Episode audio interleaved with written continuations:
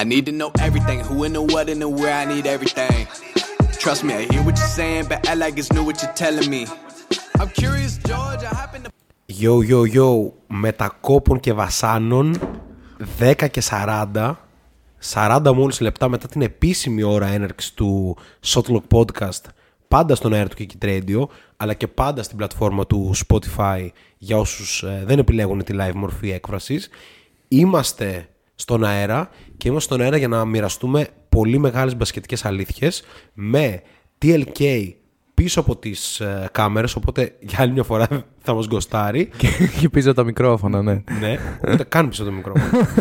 και με έναν άνθρωπο ε, ο οποίος θα ήταν πάρα πολύ χρήσιμος ε, στα play-off του NBA καθώς επιλέγει το mid-range shoot, ένα πολύ χρήσιμο shoot στα play-off του NBA, τον πρόδρομο BT.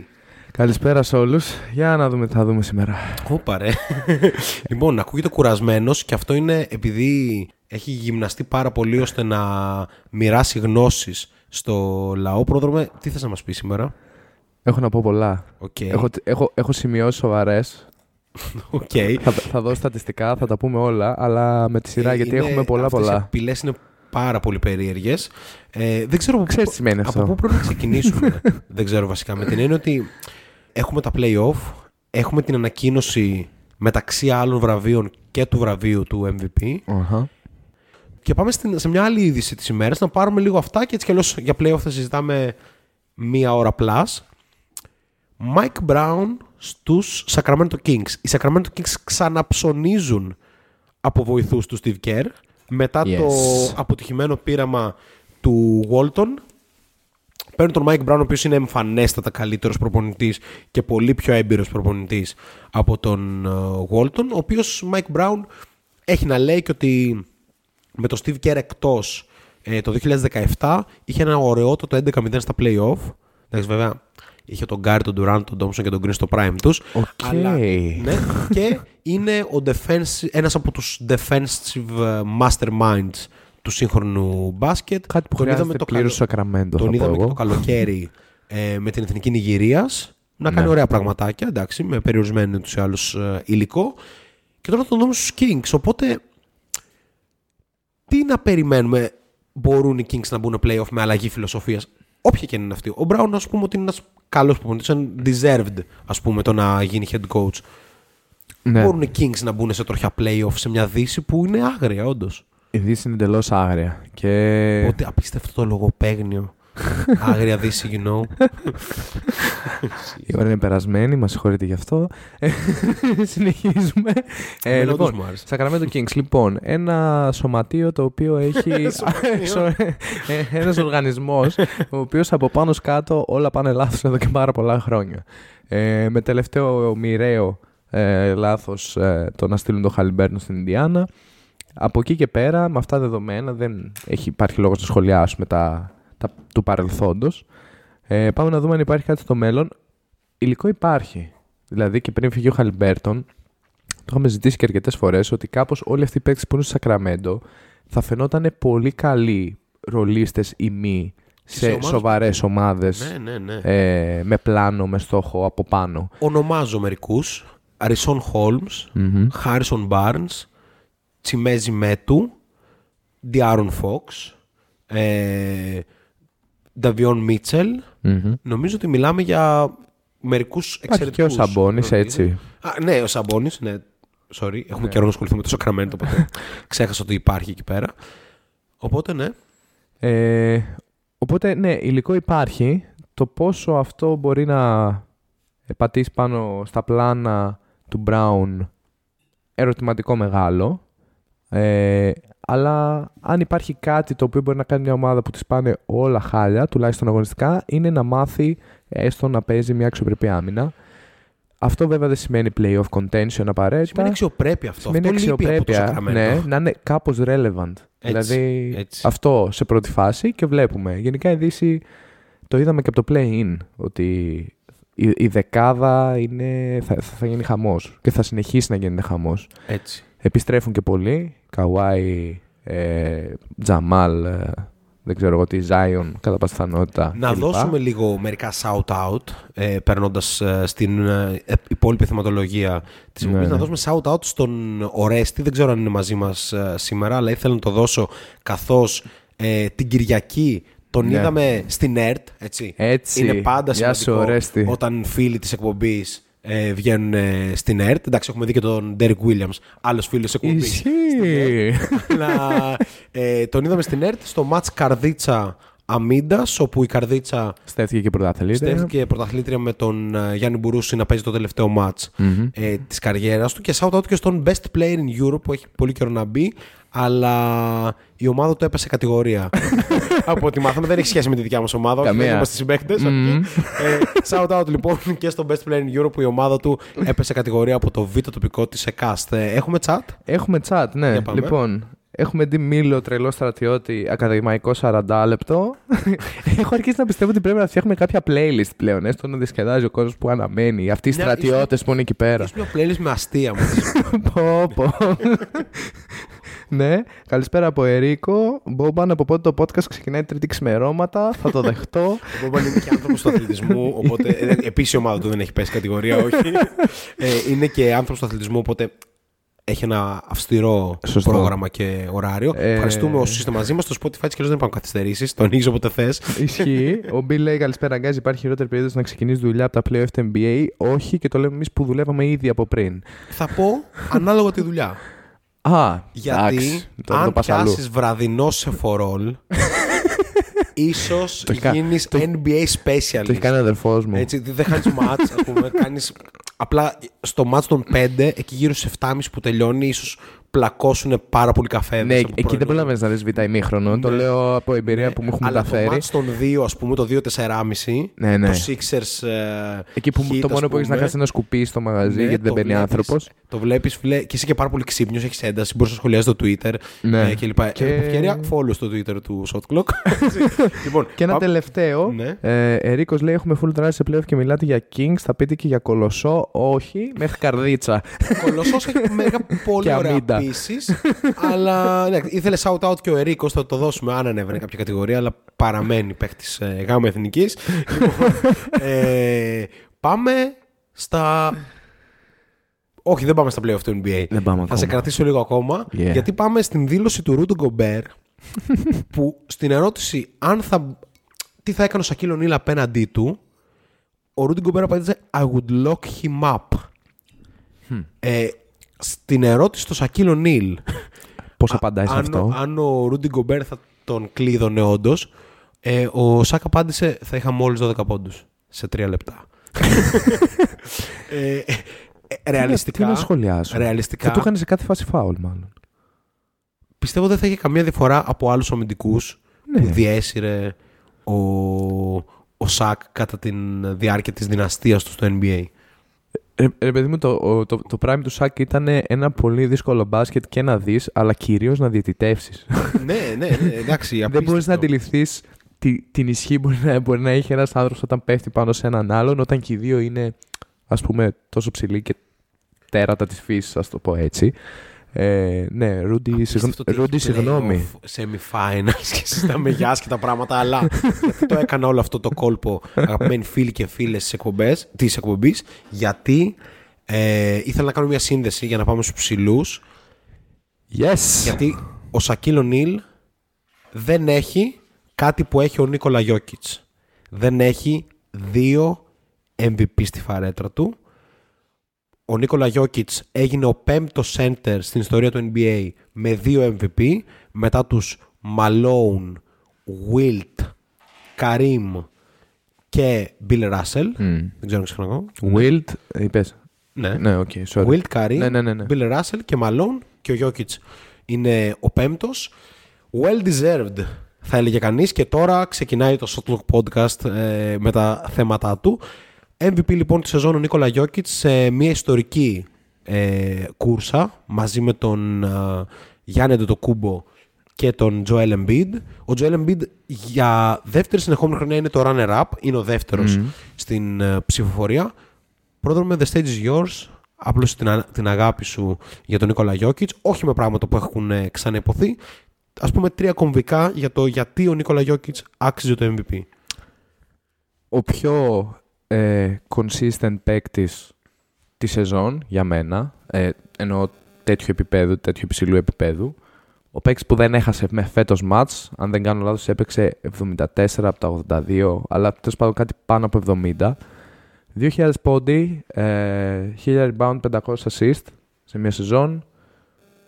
Η ομάδα του έκτη, που εκείνη και όλοι ας πούμε ε, η, η επικριτικότητα προς την επιλογή Jokic ε, για MVP. Τα analytics guys τα οποία ψηφίζουν πιθανώς να μπούσταραν λίγο περισσότερο ε, την επιλογή Jokic. Αλλιώς δεν ξέρουμε ακόμα τους ακριβείς αριθμούς. Η κούρσα μπορεί να είναι πολύ κοντά ήδη από άποψη βαθμολογίας. Αλλά πιστεύω ότι αν υπάρχει μια έξτρα διαφορά που θα δούμε όταν βγουν και τα νούμερα, ε, πατάει κάπου εκεί. Μόλις η δεύτερη φορά που ομάδα, που παίκτης ομάδας κάτω από την τέταρτη θέση παίρνει το MVP, ο μοναδικός άλλος ήταν ο Russell Westbrook στη χρονιά με τα triple-double. Ναι, βέβαια πρέπει να σκεφτούμε πού θα ήταν.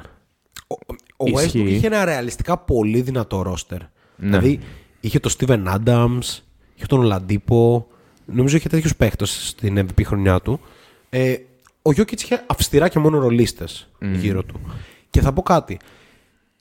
Παίζει μια συζήτηση κυρίως στο Twitter που λέει ότι το eye test λέει ε, Joel Embiid, τα στατιστικά λένε Νίκολα Jokic. Για μένα, αν το eye test σου δεν σε πείθει ότι ο Jokic ε, είναι MVP, μάλλον πρέπει να αλλάξει τον τρόπο με τον οποίο βλέπεις ε, τους αγώνες. Δηλαδή, νομίζω ότι καταρχήν ήταν το παράθυρο του Jokic για τα MVP. Έκανε αυτό που έπρεπε να κάνει. Δεν νομίζω να ξαναπάρει ποτέ. Ναι. Με την έννοια ότι επιστρέφοντας ο Τζαμάλ θα είναι μια πολύ πιο δυνατή ομάδα που δεν θα χρειάζεται να κουβαλάει. Ισχύει. Μπορεί να ξαναπάρει βέβαια, τώρα που το σκέφτομαι, αν οι πολύ δυνατοί και γεμάτοι Nuggets κάνουν κάποιο τρελή regular season. Και βγει ο πρώτη, Jokic, ας ας πούμε, πούμε, ναι. ναι. Ε, αλλά ναι, well deserved νομίζω. Ε, για μένα είναι ο MVP. Το σκεφτήκαμε, το ξανασυζητήσαμε. θα το- Ισχύει. ναι, το εξαντλήσαμε βασικά. Πολύ δίκαιο MVP. Ε, και νομίζω ότι αν. ίσως να μην το έδινα στον Embiid και τη δεύτερη θέση. Δηλαδή, μπορεί να το έδινε και στο Γιάννη.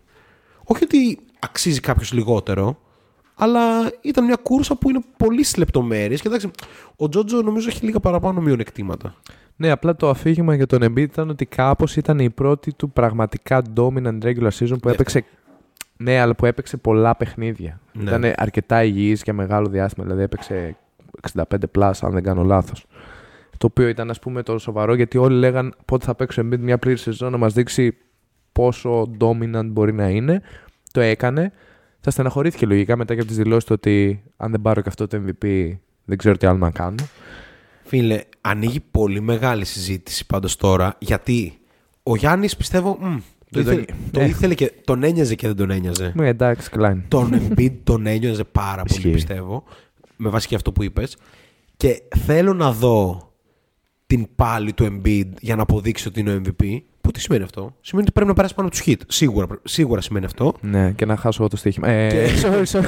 και σημαίνει ότι θα πρέπει μετά να πάει και full on dominant απέναντι στο Γιάννη.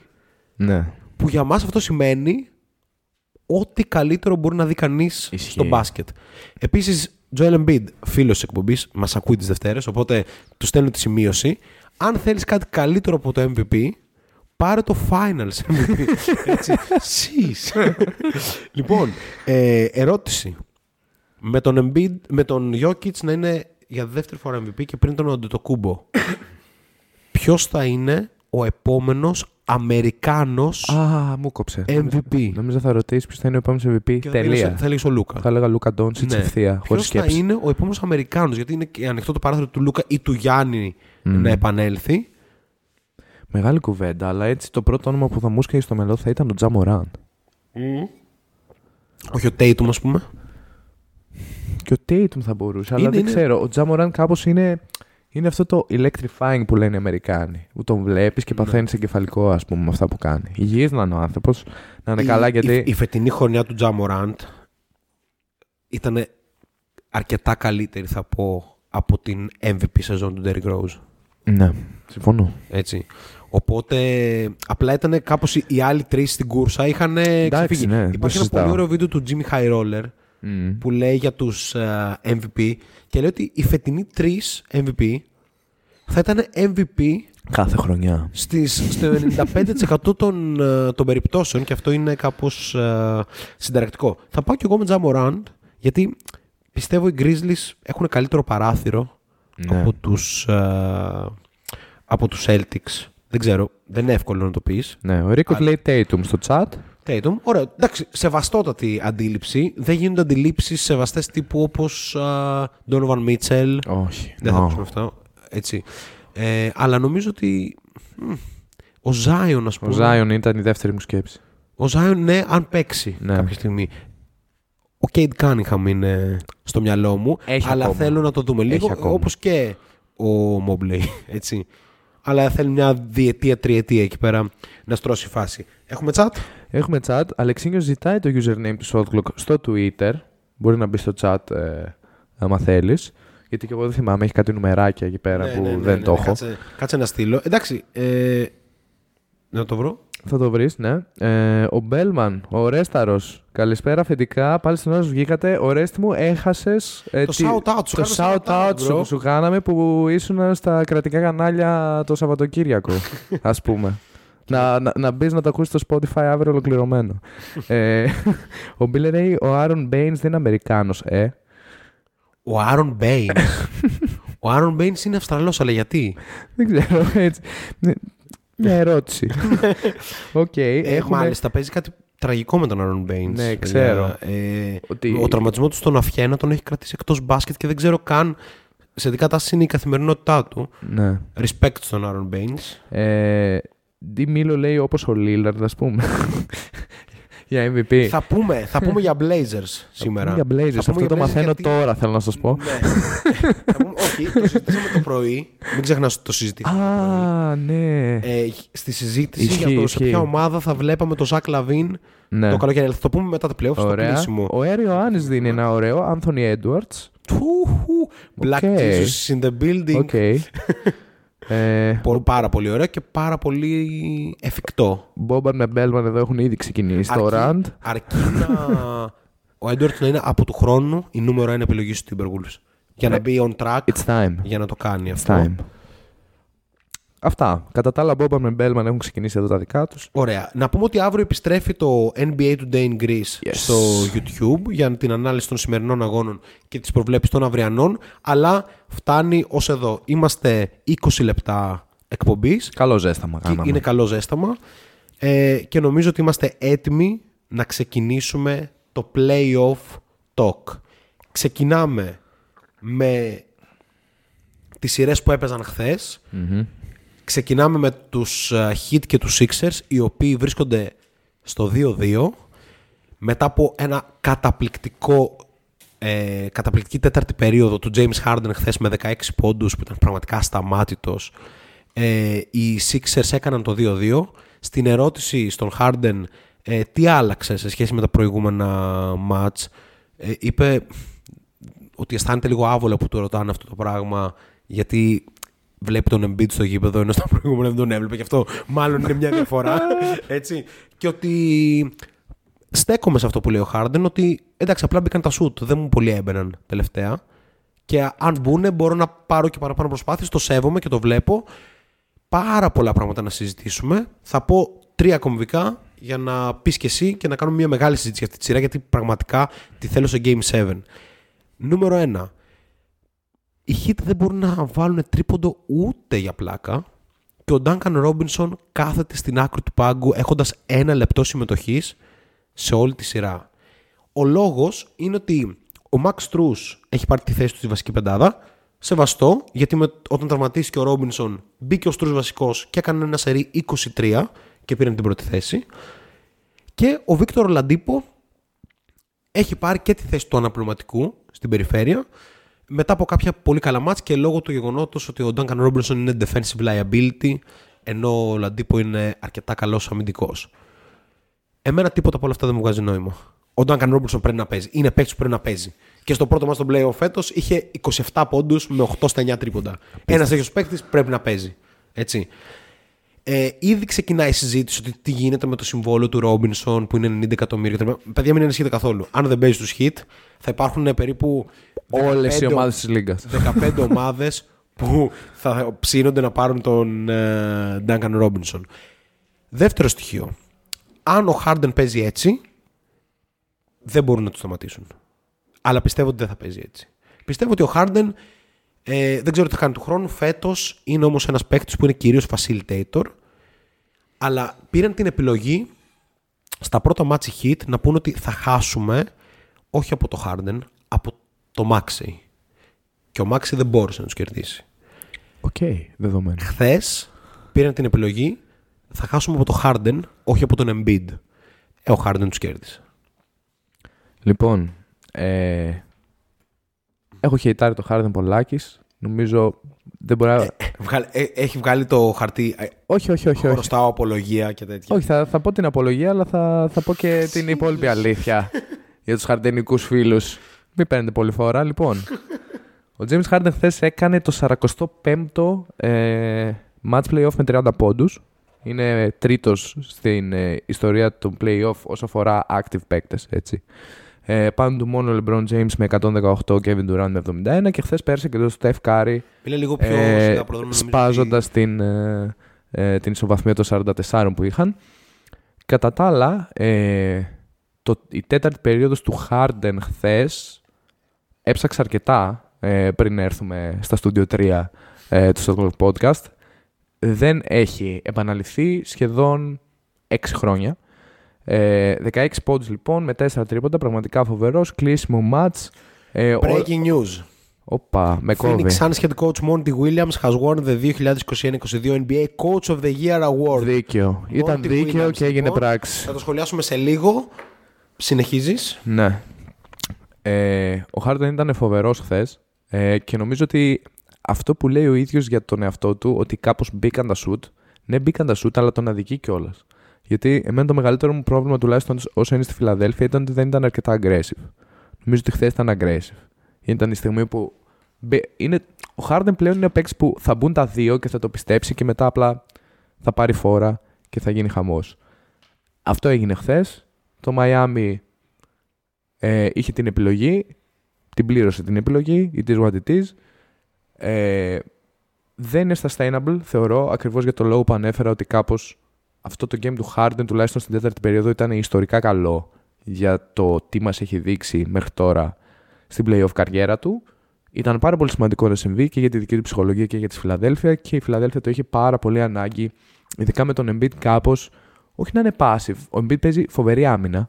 Ε, είναι ακόμα πιο μαχητικός από ό,τι ήταν, ακριβώς γιατί κρατάει λίγο περισσότερες δυνάμεις επειδή δεν χρειάζεται να κουβαλήσει όλο το load ή μάλλον δεν μπορεί, σε εισαγωγικά το μπορεί, να κουβαλήσει όλο το load της επίθεσης. Πάντως, Κάπως τραυματίας και με ένα σύνδεσμο διαλυμένο στο δεξί του αντίχειρα είναι, είναι δύσκολο. πάντως ε, ο Harden δεν έχει καλεστεί και ποτέ να είναι δεύτερος. Αυτό ισχύει. Έτσι. Δηλαδή, Καλά. Ο- τώρα στο στο- Brooklyn, ας πούμε, για ένα όχι, μικρό διάστημα στο- που στο- δούλεψε όχι, τέλεια. στο Brooklyn, ναι, αλλά στο Brooklyn έπαιζε, τρα- στα playoff έπαιζε τερματίας. Άλλο αυτό, ναι. Έτσι. Εντάξει. Στο Houston είχε ο ορισμός του κουβαλάω την ομάδα στις πλάτες μου, άρα στην τέταρτη περίοδο το playoff που... Τώρα, ο Harden, παιδιά, να- για να μην ξεχνιόμαστε, το είχε αναφέρει ο Θανάσης που δυστυχώς ε, είναι μόνο πίσω από τις κάμερες σήμερα. Ε, στο Houston στα πολύ καλά του χρόνια, δεν ξέρω πόσο το θυμόμαστε, αντιμετώπιζε double team σε όλο το γήπεδο. Τύπου, έλεγαν στους άλλους παίξτε 4-3, γιατί εδώ πέρα δεν θέλουμε να σουτάρει αυτός. Δεν θέλουμε βασικά να έχει την μπάλα. Οπότε είναι μια συνθήκη αυτό. Τώρα για τη σειρά. Ε, εμένα δεν μου αρέσει καθόλου ο Ολαντίπο. Οκ. Σέβομαι όποιον λέει ότι ναι, έχει, είναι πολύ καλός αμυντικός, στην καλή του μέρα μπορεί να σε σκοτώσει κλπ. Δεν θα διαπραγματευόμουν ανάμεσα στους τέσσερις, τέσσερις ίσον Ρόμπινσον, Στρούς, Βίνσεντ, ο Ολαντίπο. Αυτός που δεν παίζει να είναι ο Ντάνκαν. Όχι, γενικά ο Ολαντίπο για μένα είναι τέταρτος σε αυτούς. Τέταρτος. ή- Α, τέταρτος, ναι, σωστά. Τέσσερις Τέταρτος σε ανέφερες. αυτούς. Δηλαδή, ο Λάουρ είναι προφανώς ο Λάουρι, ακόμα και αν σουτάρει 18% τρίποντο, Πολύ άσχημο. Θα βρέξει 0-6 στο- χθε. θα βρέξει στο Μαϊάμι. Ναι, και εγώ το πιστεύω. Πρέπει να είναι το έτοιμοι οι περιμένω. Sixers γι' αυτό. Όπως έβρεξε ο Ντάνι Γκριν Ε, ναι. με 8 στα 9. Όχι, 6 στα 7, 6 στα 9, κάτι. κάτι ακραίο είχε Ναι, ναι, ναι. προχθές, εν πάση περιπτώσει. Ε, και χθες έκανε και το hit check του. Τέλος πάντων, τι βλέπουμε για τη συνέχεια; Θέλω να βάλω άλλο ένα σχόλιο πάνω σε αυτό. Ε, έχω αρχίσει να πιστεύω ότι προπονητικά η σειρά έχει σιφτάρει λίγο στην πλευρά της Φιλαδέλφια. Ε, Okay, ο Doc Rivers μπορεί some να- credits. Ναι. Okay. Ο Doc Rivers ε, σίγουρα ακούει στο Club Podcast, αλλά ακούει μάλλον και όλα τα παγκόσμια media που του λένε μην παίζει τον DeAndre Jordan. Επιτέλους δεν έπαιξε τον DeAndre Jordan. Εντάξει, προφανώς ο ερχομός Embiid ε, ήταν μεγάλος παράγοντας στο να μην παίξει. Αλλά η αλήθεια είναι ότι little adjustments εδώ και εκεί, λίγο διάβασμα. Απ' την άλλη Σπόλστρα δαιμονικός. Δαιμονικός πραγματικά. Αυτό το, ok, Heat culture κλπ. Defensive beasts, ξέρω εγώ, dogs, όλα καλά, όλα ωραία. Όλα οκ, αλλά PJ Tucker μπορεί να βγει και από το γήπεδο. Δεν μπορεί. sorry, sorry. Δηλαδή, ο Ντάνκαν Ρόμπινσον, όπως είπες, έκανε ένα 8 στα 9 ματς στο πρώτο με την Ατλάντα. Σε όλη τη σειρά έπαιξε 44 λεπτά και σε αυτή τη σειρά έχει παίξει ένα λεπτό. Και παίζει χθες πρώτο match playoff μετά από πόσο καιρό ο Μαρκίφ Μόρις. Μιλάμε σοβαρά, ας πούμε. και δεν παίζει ο Ντάνκαν Ρόμπινσον. Τη στιγμή που ο Μπάτλερ παίζει Να ένα. βάλει το Γιουρτσεβέν από το να βάλεις το Ο Μόρι. Μπάτλερ παίζει χθες ένα εναντίον 9 οριακά. Είναι τόσο κακή επιθετικά οι συμπαίκτες του. Συμβαίνει, δεν το λέω εντελώς επικριτικά. Ο Μπάτλερ κάνει όργια χθες. Γενικά είναι Σούτα- πάρα. Είναι Εγώ, φοβερός. Ξέρετε ότι μισώ τον Jimmy Butler. Είναι Είναι, φοβερό. καταπληκτικό στα playoff φέτος. Αν εξαιρέσουμε. Απίστευτος. Μμ. Είχε ένα, κακ- ένα ή δύο Ναι, κακά, ναι, ε, με- ναι. ένα κακό και ένα μέτριο μάτς, Ναι. αλλά γενικά ήταν, είναι Και φανταστικό. χθες ήταν η δεύτερη σαραντάρα τους σε playoff. Ναι, τέταρτη στην ιστορία το Miami Heat πέρασε και το LeBron James, έτσι. Ναι, ακριβώς. λοιπόν, ε, δεν μπορεί να μην παίζει όταν ο Butler σε φέρνει σε απόσταση αναπνοής από το match. Δεν μπορεί ενώ σου φτάσει 20% τρίποντο να μην παίζει ο Duncan. Είναι αδύνατο. Το χείρο, η Φιλαδέλφια έχει τους παίκτες να τον βάλει στο κλουβί. Έτσι. Μπορείς, μπορεί να, να, να πάει σε crazy hot mode Δεν, ο δεν, τους- Hero, δεν αγχώνει καθόλου τη Φιλαδέλφια. αλλά ο δεν, την- Hero. δεν μπορεί να αγχώσει τη Ακριβώς. Φιλαδέλφια. Ένα σχόλιο για τη Φιλαδέλφια. Αυτή η ομάδα ακριβώς όπως είναι, έτσι όπως τη βλέπω τώρα, με κάποιες προσθήκες, γίνεται powerhouse, φίλε. Ανεξάρτητα να χάσουν 4-2 από το Μαϊάμι. Δηλαδή, αν δεις το ρόστερ, δεν είναι τόσο καλό και κοντράρουν ένα τόσο βαθύ ρόστερ σαν το Μαϊάμι. Στα ίσα με τον Embiid, προφανώς. Χωρίς τον Embiid, καταλαβαίνουμε ότι είναι μεγάλο θέμα. Λοιπόν, πάμε λίγο στα, στα σχόλια. Jimmy Buckets θα κάνει tackling, λέει ο Μίλο. Ο Bill λέει Robertson με 40% τρίποντος στο playoff δεν το βγάζει εκτός rotation. Ε, μετά έχουμε το Twitter μας για όσους ενδιαφέρονται. Και μετά, ο Bill λέει πιο σημαντικό από το σούτ είναι το καλάθι που έβαλε περνώντας τα πόδια τον Αντεμπάγιο. Δεν περίμενα καν ότι θα επιτεθεί στον Αντεμπάγιο εκείνη την ώρα. Και αυτό ήταν ένα δείγμα aggressiveness. Και το σχόλιο του Μίλο πάρα πολύ σημαντικό και ήθελα να το πω κιόλας ότι πολλά σου αναγκάστηκε να τα πάρει ο Χάρντεν, ότι δεν ήταν όλη επιλογή του ακριβώς και ισχύει αρκετά από αυτά ήταν και στο τέλος Ναι. ε, της επίθεσης. Και ο Σποέλστρα Αυτό το είπε το είπε αυτό. στη συνέντευξη τύπου, στη ναι. συνέντευξη τύπου ότι. Ε, Πήγαν πολύ αργά το μάτσα από τα 5 λεπτά και κάτω και βάλαν μεγάλα σουτ. Ναι, και Ισχύει. ότι, ότι παίξαμε ιδανικές άμυνες και έβαλαν μεγάλα shoot. Αλλά ξέρεις, big time players, big time plays. Ε, ναι. Πάει και λίγο έτσι. Και ο Μίλο συνεχίζει. Ε, πιστεύουμε ότι η επίθεση των Sixers είναι sustainable αν και στα επόμενα δεν ακουμπήσει μπάλα ο Embiid. Διότι χθες πήρε πολύ λίγα shoot για τους πόντους που έβαλε. Ο Embiid θα κάνει ένα match στη σειρά που θα βάλει 35 plus. Α, Φοβάται λίγο τώρα προφανώς γιατί Ναι. έρχεται από concussion και με το μάτι... Τώρα θα, πάρει, τώρα θα πάρει ένα 48ωρο καλό, να Ακριβώς, ξεκουραστεί Ακριβώς και πιστεύω ότι θα είναι αρκετά dominant. και Τώρα θα να πεις, δούμε. οι Heat δεν θέλουν να βάλει ο Embiid. Απλά δεν έχουν καταλάβει ότι ρε παιδί μου, το, 3, το 2-3-4 της ε, Φιλαδέλφια είναι πολύ δυνατοί παίχτες. Ναι. Το roster δεν είναι βαθύ, αλλά ο Tobias Harris Tobias έχει Harris 24 χάνει- πόντους μέσω όρο. Ο Μπάις Χάρης κάνει απίστευτα Έτσι. playoff. Απίστευτα. Οπότε δεν είναι ότι μπορείς... Είναι αυτό που λέγαμε και για τους Warriors. Είναι οι δύο ομάδες που το 1-2-3-4 τους είναι πάρα πολύ δυνατοί παίχτες. Μμμ. Επιθετικά. Ε, ναι, κάτι άλλο για αυτή τη σειρά. Κάποιο Ε, άλλο στοιχείο ας πούμε που μπορούμε να κρατήσουμε. Για μένα, από τη μία ο Jimmy Butler που είναι πάρα πολύ καλός και από την άλλη ο Kyle Lowry που δεν είναι καλός. Πιστεύω ότι δεν θα αλλάξουν πολλά πράγματα για το Miami με την έννοια ότι πιστεύω ότι ο Butler θα πέσει λίγο θα πάει στους 25 Ε, ναι. πόντους για να ανέβει λίγο ο Λάουρι και έτσι θα έχει κάπως το ίδιο ε, αθρηστικά αλλά ποιοτικά αυτό θα αλλάξει αρκετά την επίθεσή τους γιατί ο Λάουρι είναι αρκετά σημαντικό κομμάτι. Η Φιλαδέλφια κατάφερε κάτι το οποίο μάλλον κανείς δεν περίμενε να ξεκινήσει η σειρά χωρίς Embiid αυτή τη στιγμή. Έτσι, ένα γενικό Ναι. σχόλιο για τη σειρά. Ότι θα γυρίσει σπίτι της να παίξει Game 5 με όλη την πίεση. Σε όλα τα επίπεδα. Στους παίκτες, στο προπονητικό team.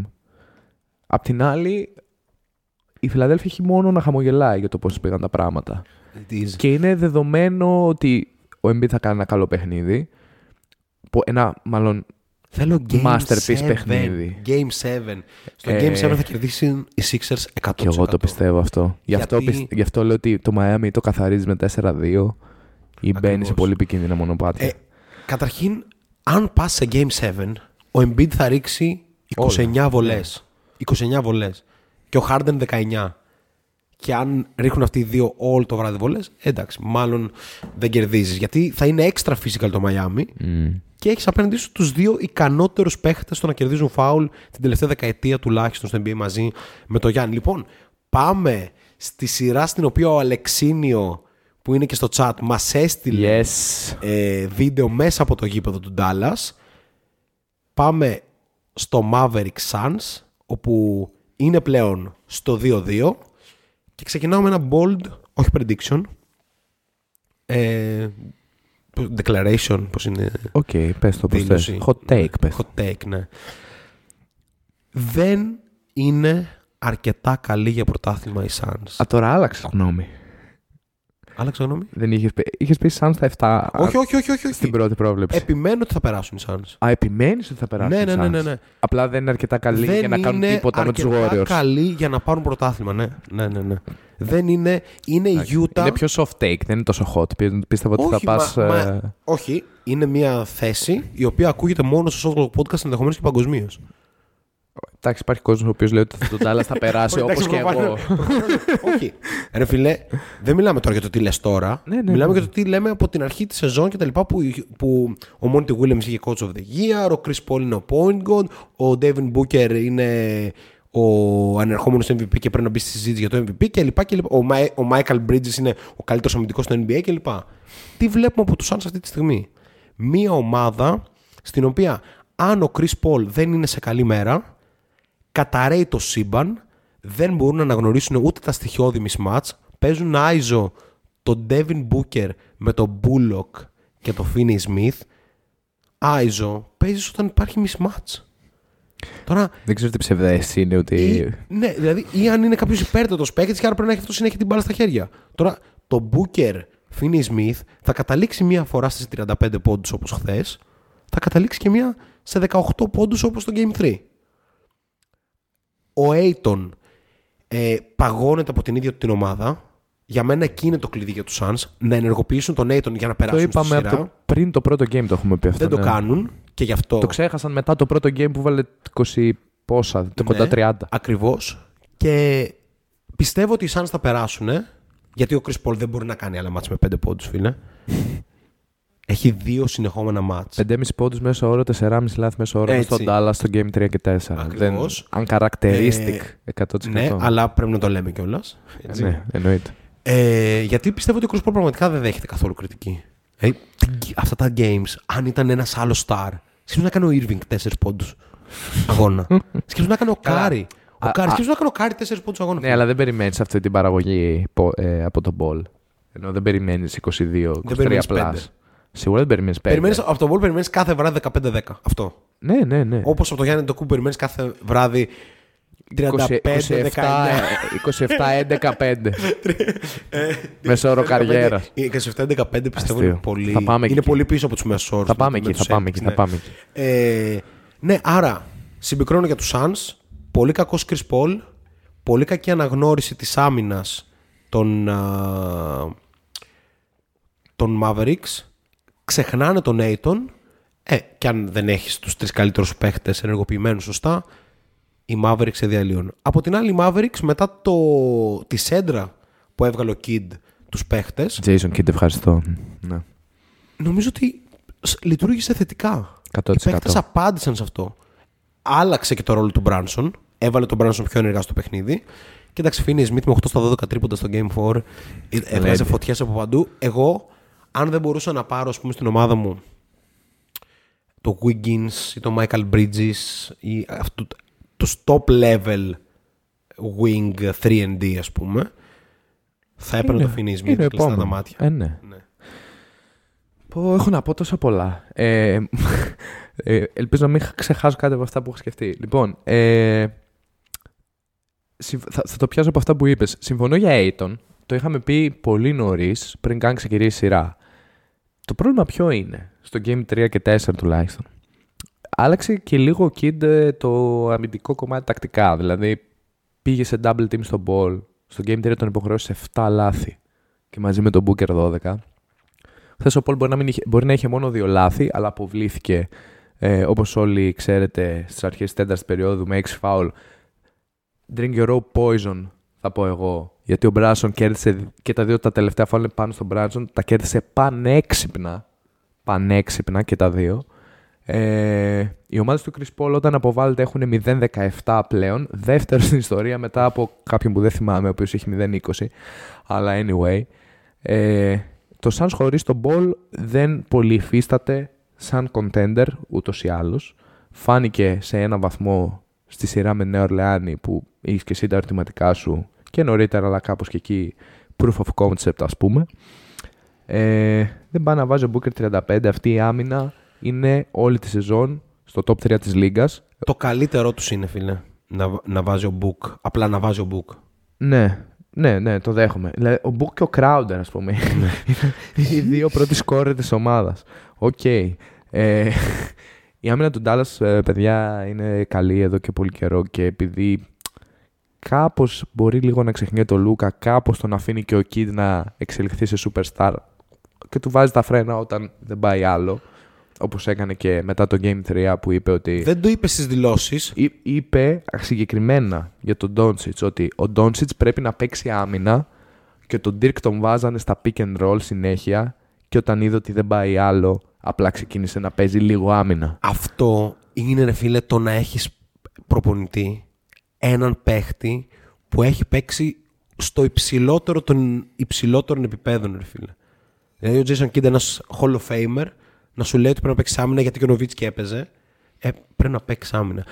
Ε, μου άρεσε πάρα πολύ ο Vince Carter, ο οποίος είναι από τους καλύτερους αναλυτές πλέον. αφ- Μετά το ένας από τους καλύτερους παίχτες όλων των εποχών, είναι και ένας από τους καλύτερους αναλυτές. Όπου ενώ συνήθως είναι πολύ ευγενικός με τους παίχτες, με τον Λούκα, μέσα στην ευγένειά του, είπε το εξής. Πρέπει να εμπιστευτείς τους συμπαίχτες σου και να παίξεις άμυνα, αλλιώς δεν θα πάρεις ποτέ πρωτάθλημα. Έχω... Αυτό. Ναι, ναι. Έχω ωστόσο μια μικρή ένσταση σε αυτό. Γιατί το κομμάτι της άμυνας το δέχομαι 100% και φάνηκε. Ο Λούκα είχε κανένα 3-4 loose balls που, έκανε, που μάζεψε αυτός ε, στο Game 3 και 4. Όσο αφορά το usage, ο Λούκα στο Game 1-2 έπαιρνε, αν δεν κάνω λάθος, 20, πήρε 26 σουτ μεσόωρο. Στο Game 3-4 πήρε 25 σουτ μεσόωρο. Αυτό το οποίο δεν έγινε είναι ότι δεν μπήκαν τα τρίποντα όπως μπήκαν στο Game 1 και 2 δεν ξέρω τι συνέβη στην άμυνα το Suns, πραγματικά. Νιώθω ότι κάπως σου λέει ο Παρεκάτης αυτός βάζει 40 και 35 με 23-24 σούτ ας πούμε. 25 πώς έχει μέσω όρο. Πως πρέπει λίγο να πάμε προς τα εκεί και με το που πήγε προς τα εκεί ο Λούκα, κα- ο Λούκα, οι άλλοι ήταν λίγο πιο ελεύθεροι. Ο Λούκα πάσαρε το ίδιο. Και στα τέσσερα παιχνίδια. Φαίνεται αυτό. Ε, και σε στατιστικά. Απλά κάπως λίγο η έδρα, λίγο το τι, λίγο πιο ελεύθερη όλη η περιφερειακή. Εκτός το Max Κλίμπα, ο οποίος είναι φοβερός όλη τη σειρά, είναι απίστευτο. Παρένθεση. Ε, Ο καλύτερος Γερμανός αυτή τη στιγμή στο NBA, ποιοι άλλοι είναι έτσι, ας πούμε; ο Ντένι Ρέντερ. Α, οκ. και ο Daniel Tice. Και ο Ντάνιελ Τάις. Ε, ναι. ναι. Βασικά, ο Ντάνιελ Τάις είναι ο δεύτερος καλύτερος Γερμανός στο NBA. Έτσι, ε, είχα πολύ καιρό να μιλήσουμε για τον Ντένι Ρέντερ. Έπρεπε να Πω, υποφύγει. Προστάζομαι εδώ πάλι. λοιπόν, ε, ναι, οπότε το 11 assist χθες δεν είναι ακριβώς και ότι ο Λούκα δεν την πάσαρε. Ήταν λίγο πιο ελεύθεροι οι άλλοι. Πολύ καλοί παίκτες είναι όλοι, θα τα βάλουν. Κάποιοι θα τα βάλουν και κρεμασμένα. Ο Σμιθ μπήκε σε hot mode χθες. Τα άσκησε όλα. Δεν θα ξανασυμβεί αυτό. Όχι, αλλά 8 στα 12 δεν ξέρω αν θα ξανακάνει ποτέ στην καριέρα του. Αλλά μπορεί να βάλει τρία αυτός, τρία ο Μπούλοκ, τρία ο Κλίμπερ. Απλά το θέμα είναι ότι η άμυνα των Suns και η επίθεση των Mavericks σε συνδυασμό δίνουν, είναι, πώς το λένε, είναι η χαρά του ρολίστα, ρε φίλε. Ναι. Σου δίνεται ευκαιρία να κάνεις το ματς της καριέρας σου. Ένας ρολίστας είναι απόν. Ρολίστας. Παγκίτης. Spencer Dinwiddie.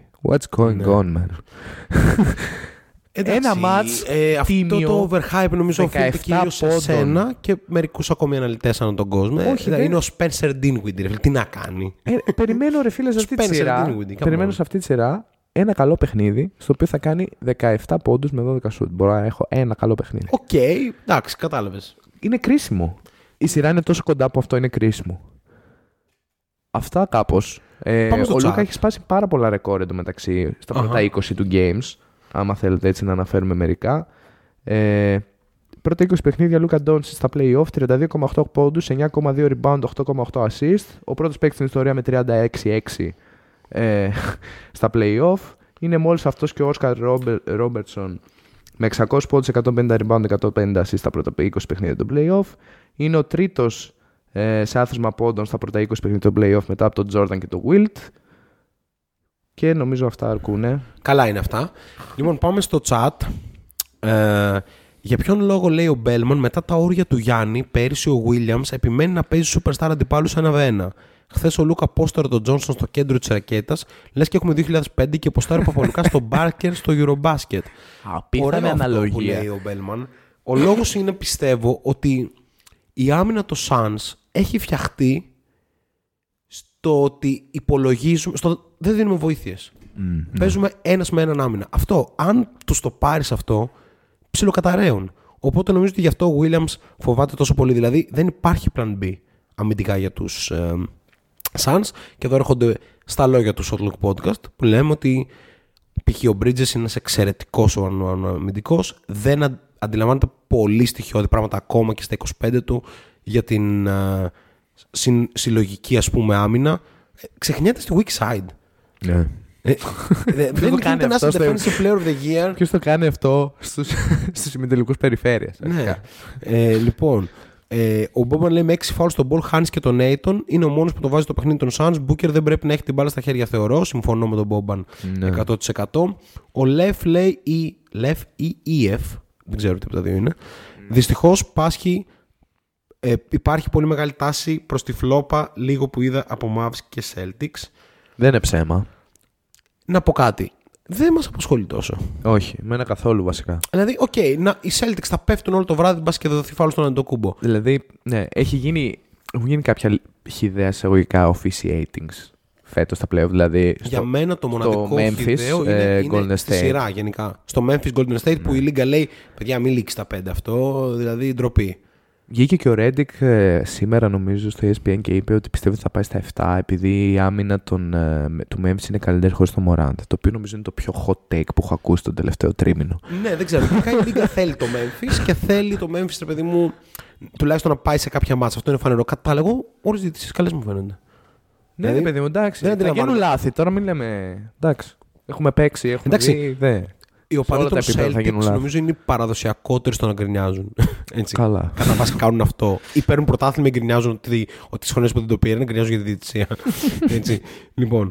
Ε, Μπόμπαν λέει τελευταίο φάουλ δεν ξέρω αν το κέρδισε ο Μπράνσον ή του το δώρισαν οι refs για τον Paul λέει μάλλον. Ναι, εντάξει. Ε, Ο Μπράνσον έκανε αυτό που ο Chris Paul κάνει Αυτό. εδώ και 18 χρόνια στη Drink your Λίγκα. own poison. Οπότε αφού το παίρνει ο Chris Paul θα το πάρει και ο Jalen Brunson στο playoff είμαστε. Μπέλμαν, το Suns χωρίς τον Paul είναι παστίτσιο χωρίς μπεσαμέλ. Με το να βάζει 40 ο Booker δεν κερδίζουν κάτι οι Suns. Μπορώ ρε φίλε, να το έχω σε αυτόγραφο αυτό. ναι. Ναι, μου αρέσει πάρα Με, πολύ. με μια, τη, τη φωτογραφία από τη φετινή χρονιά στον Αμίντα, την ατομική. Ε, οι Suns λέει δεν πείθουν, λέει ο EF ή ο Lef, αλλά και οι Mavs μια φορά έγιναν Golden State δεν είναι αντιπροσωπευτική εικόνα. 100% ισχύει αυτό. Και γι' Ναι, αυτό εγώ εντάξει. πάω με το ότι οι Suns θα περάσουν από τους Mavericks, αλλά θα τους διαλύσουν οι Game Warriors. 7, παιδιά. Ο Λούκα, ένα τελευταίο και κλείνουμε αυτή τη σειρά, εκτός αν θες να πεις κάτι άλλο. Nope. Ο Λούκα δεν έχει κάνει ακόμα αυτό το match που θα έχει 47-7 ή κάτι similar to Efficient. that με 22-23 shoot. Και θα έχει βαρέσει 11-12 βολές. Αυτό το match θα έρθει, δεν ξέρω. Δύσκολα θα είναι το επόμενο. Πιστεύω ότι όμως αν δεν είναι το επόμενο θα είναι το Game 6. Και μάλλον θα δούμε Game 7. Και πάμε σε μια σειρά που είναι στο 2-1. Στη σειρά στην οποία παίζει ο καλύτερος παίχτης του κόσμου και ο καλύτερος παίχτης των play-off. Πάμε στη σειρά όπου ο Γιάννης Αντετοκούμπο στην άμυνα που θα τον σταματούσε μετρά 31,3 πόντους, 11,3 rebound, 9 assist. Δεν υπάρχει αυτός ο παίχτης. Δεν υπάρχει σχόλιο. On track για greatest player of all time. Θα καθαρίσει τους Celtics max στα 6 παιχνίδια. Χωρίς τον Chris Middleton γιατί αυτό κάνουν οι Πιστεύεις ότι μπορεί μεγαλύτεροι να πάνε όνων. και στα 5. Ε, ναι. Oh, shit. είναι. Δεν υπάρχει αντίδοτο. Α πούμε ότι είναι- υπάρχει, είναι ένας casual fan και μπαίνει στο top 10 του NBA. Ξέρεις τι θα έβλεπες στο προηγούμενο μάτς. Είχε έξι φορές τον Αντοκούμπο στο top 10. Το είδα και εγώ. Είχε, ε, τύπου, ο τύπος περνάει από πάνω τους. Ε, θέλω να κάνουμε μια παύση. Πριν συζητήσουμε για τη σένα, συζητήσουμε λίγο για το Γιάννη Αντοκούμπο. Δεν συζητάμε αρκετά. Ισχύει. Τι βλέπουμε, Τον ρε έχουμε φίλε; δεδομένο. Πάμε Τι να δούμε. βλέπουμε, ρε φίλε; Εντάξει, το, το, το προχθεσινό Μη- ήταν είναι- στα όρια του PlayStation. Βασικά, το προχθεσινό από- ήταν PlayStation. από τα περσινά playoff και μετά, ας αφήσουμε τα MVP κατά κτλ. Για μένα είναι. Ε, δεν ξέρω πώς το εκφράσω. Ό,τι καλύτερο έχεις Είναι δει. πάνω από τον Big LeBron. Ωπα ρε. Είναι πάνω από τον Big LeBron. Από, τα, από, από πέρυσι, από, τους, από το playoff και μετά. Πα- Αυτό είναι πολύ σκληρό. Ναι. Και ο Big LeBron για μένα Big είναι, ο- LeBron, είναι ο ποια greatest of all time. Ναι, ποια χρόνια, 2-18. Όχι, όχι. Ε, μιλάω για Body of work συνολικά. 10-18. Α, μιλάω ναι, μιλάω οκ. για μια οχταετία. Το 2018 απλά είναι η καλύτερη χρονιά μπάσκετ που έχει παίξει Όχι, παίκτες γενικά, ever. γε- γενικά, ας πούμε, οι Grizzlies για να κερδίσουν τους Warriors, ας πούμε, αυτή τη στιγμή, χρειάζονται τον peak LeBron. Κατάλαβες. Μόνο έτσι μπορούν να κερδίσουν τους Warriors. Αυτό είναι το μέτρο. Ας πούμε, ε, οι, οι Pelicans για να περνούσαν από, το Sun, από τους Suns χρειαζόντουσαν ότι έχουν και τον peak LeBron. Αυτό είναι το κριτήριο. Οι Sacramento Kings για να μπουν playoff χρειαζόντουσαν τον Big LeBron. Κατάλαβες. Οπότε, φίλε, τι είναι αυτά που κάνει ο Αντετοκούμπο; Ναι, δεν ξέρω. Δεν τον It's crazy. δεν με ενδιαφέρει. Δηλαδή, κοιτάω το box score μετά τον αγώνα και λέω είχε 9 στα 24. Είχε 7 στα 22. Ναι, ναι. Δεν το καταλαβαίνεις καν, ρε φίλε. Είναι dominant, το ρίζει το παιχνίδι. Και τώρα στο προηγούμενο απλά. Το προηγούμενο μάτς δεν, δεν ξέρω τι ήταν αυτό, ρε φίλε. Ναι, εντάξει. 42-18 με 2 στέλνει 2 μπλοκ. 16 στις 30, το 1-6 βέβαια ήταν τρίποντο. 9-12 βολές, τιμιότατο. Και δύο επιθετικά rebound και μόλις τρία λάθη. Είναι. Δεν ξέρω τι να Δεν πω. έχουμε δει παίχτη σαν τον το κούμπο στυλ, σ- σ- βάσει στυλ παιχνιδιού, αυτό είναι σίγουρο. Και κάπως, ρε φίλε, βλέπεις στο, στο Γιάννη βλέπεις πολύ λεμπρόν. Έχει πάρα πολλά στοιχεία του James. Mentally. Mentally, Ναι. αλλά και. Πώς το λένε. Ο, ο Και James, ρε physically, φίλε, η- εντάξει. ο, ο James ήταν ο μοναδικός που έκανε απείρως καλύτερο τους συμπαίχτες του. Από όλους τους μεγάλου. Και ο Duncan. Ναι. Έτσι. Ο Γιάννης το έχει αυτό 100%. Αλλά στο Γιάννη βλέπεις και το killer mentality, ρε φίλε, του Κόμπε και του Jordan. Απλά δεν είναι. Δεν είναι mid-range shooter, fade ναι, away. εντάξει. είναι βία, καρφώματα σε κάθε φάση. ναι. Mic drop, δεν πες ό,τι θες. Ε, εντάξει, δεν θα πλέξω τη μία του Γιάννη το κούμπο. Το έχω κάνει πολλά και θα συνεχίσω να το κάνω. Το έκανες και εσύ τώρα. Ε, θέλω να πάμε λίγο στα του match, άμα θες. Ε, ήταν λίγο περίεργο παιχνίδι. Ήταν λίγο περίεργο παιχνίδι γιατί ενώ ο Γιάννης έκανε όλα αυτά, πάλι ένιωθες ότι παίζει κάπως 2 εναντίον 8, σε εισαγωγικά το εναντίον 8.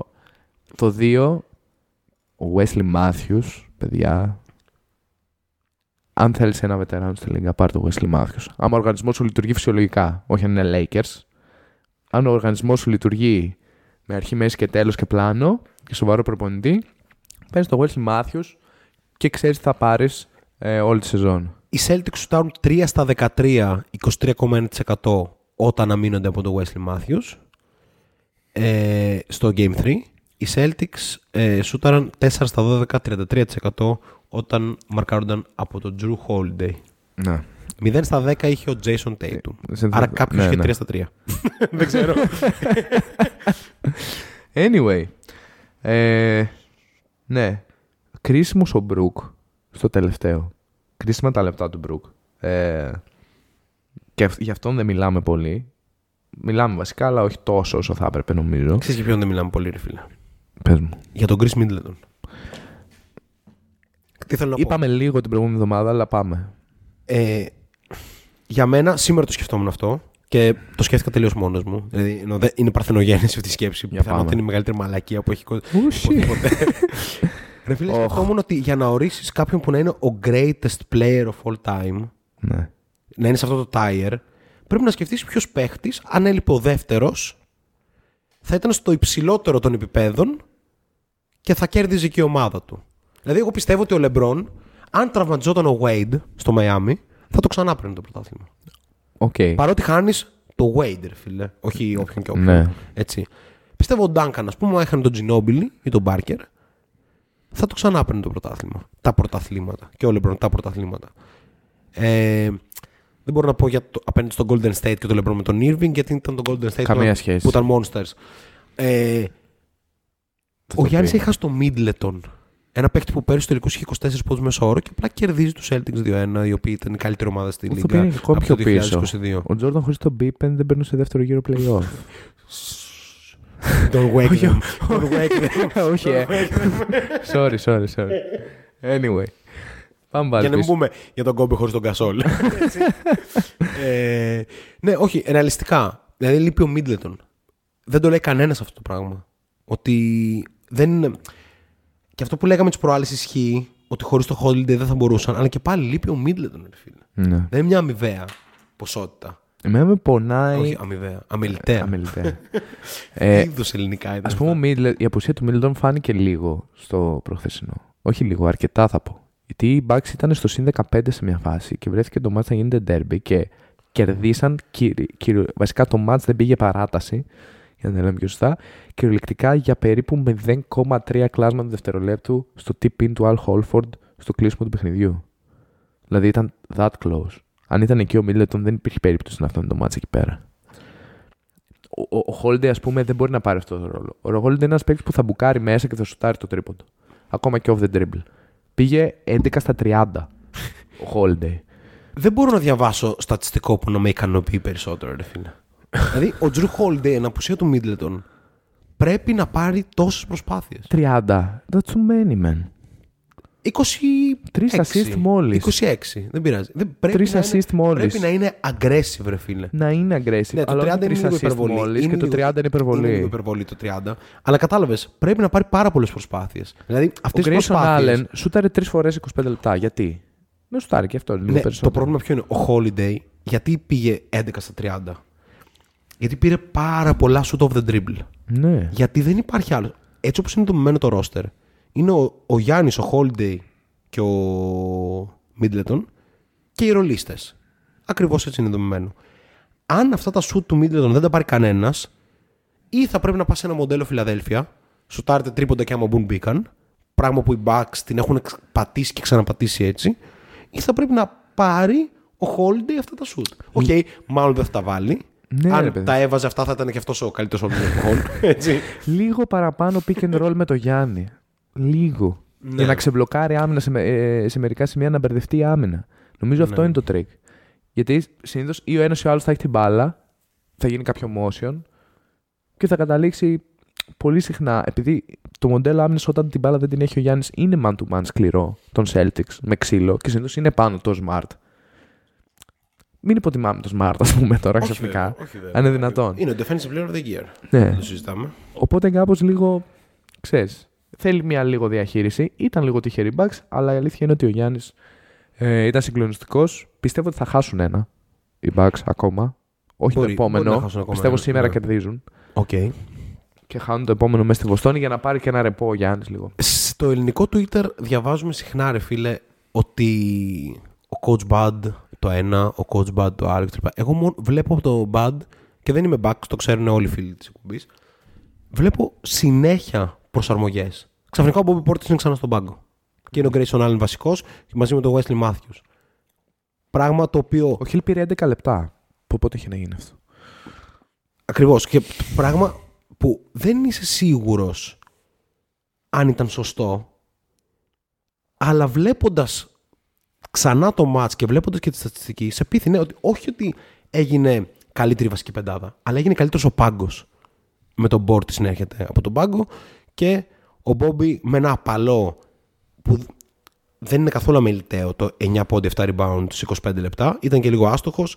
Θα είναι ακόμα καλύτερος πιστεύω στο, στο επόμενο match. Όσον αφορά τους Celtics, εμένα μου θυμίζουν τους Celtics του Δεκέμβρη. Δηλαδή κάπως... Ε, Σκληρός. Μου, θύ, μου τους, ναι, είμαι δίκαιος. Μου τους θύμισαν στο τελευταίο match. Ότι δεν έχουμε ακριβώς τι να κάνουμε. Ας πάει μπάλα στο Dayton και να δούμε πώς μπορεί να μας οδηγήσει αυτός ας πούμε, στη γη της επαγγελίας, όπου η γη επαγγελίας να μπει ένα καλάθι. 4-19. Ναι. Προχθές. Ε, έχουν ελπίδες να το παλέψουν. Δεν το βλέπω εγώ, αλλά το αντιλαμβάνομαι σαν αντίληψη. Έχουν πέσει με τους Bucks όμως που είναι ομάδα. ρε. Ρε παιδιά, τώρα ο Prime Al Horford που ζει σε αυτή τη σειρά που έκανε προχθές 22-16-5. Ο Χόρφορντ της Ατλάντα είναι ξανά... 22-16-5 με δύο μπλοκ. Και με 9 στα 17. Και ο Μπράουν ήταν απίθανος, αλλά αυτό δεν, δεν θα ξαναγίνει. Επίσης, το ότι ο Χόλφορντ κάπως παίζει πολύ καλή άμυνα πάνω στο Γιάννη είναι ένα ψέμα. Κανείς. Ένα ψέμα της στατιστικής. Κανείς δεν παίζει καλή άμυνα πάνω στο Γιάννη. Ο, Ο Γιάννης Χόλφορντ είναι, μερικές φο... φορές... Χόλφορντ είναι φοβερός αμυντικός. Για να τα λέμε όλα. Τέλος. Και ο Γκραντ Williams. Ναι. Απλά ο Γιάννης κάπως μπορεί να τα χάσει. Μμ. Παίζει γι' αυτό. Αυτό. Έχανε, Παίζει γι' έχανε αυτό. bunnies. Έτσι. Αυτά που λένε bunnies στα δύο πρώτα παιχνίδια. Παίζει γι' αυτό στο σενάριο. Είναι unguardable. Κάτι άλλο για τη σειρά. Κάτι άλλο για τη σειρά. Ρολάρει. Άλλη μια εβδομάδα που ρολάρει το Shotclock Podcast χωρίς κανένα σταματημό. Ναι. Ε, Πάμε στα... πάμε λίγο chat, άμα Πάμε υπάρχει. στο chat. Για πες. Α, εγώ πάω. Οκ. Λοιπόν. Ε, για να δω, για να δω. Έχει αρκετό chat. Κάτσε να βρω λίγο το, το spot. Ο Ερίκος γράφει χοντρό. Το χοντρό δεν ξέρω που πήγαινε. It's ok, αν θέλει να μας θυμίσει. Αυτό με το Peak LeBron το θέλω σε αυτόγραφο, σε φωτογραφία. Αυτό μάλλον είναι με- το χοντρό. με την ε, Νάλα, όχι Λάνα, ε, Μπέλμαν. Ο Μπιλ λέει Γιάννη, σε παρακαλώ, ας το Χάρντεν να πάρει ένα πρωτάθλημα.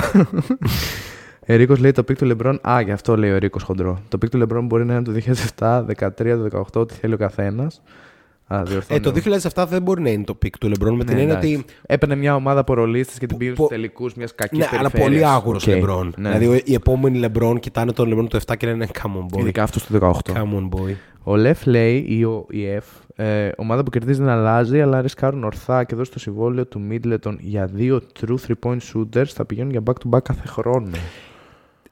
Μίτλετον για. Τι θα ακούσω. Το σκεφτόμουν το μεσημέρι, κάτσε να βρω, να βρω το, το δεύτερο. Θα το σκεφτώ και θα το πω. Ναι. Ε, ο Μίλο λέει, αχ Μάθιους, όλα Blazers θυμίζουν. ο Μπέλμαν λέει, Μίτλετον για Κουμίγκα και Wiggins.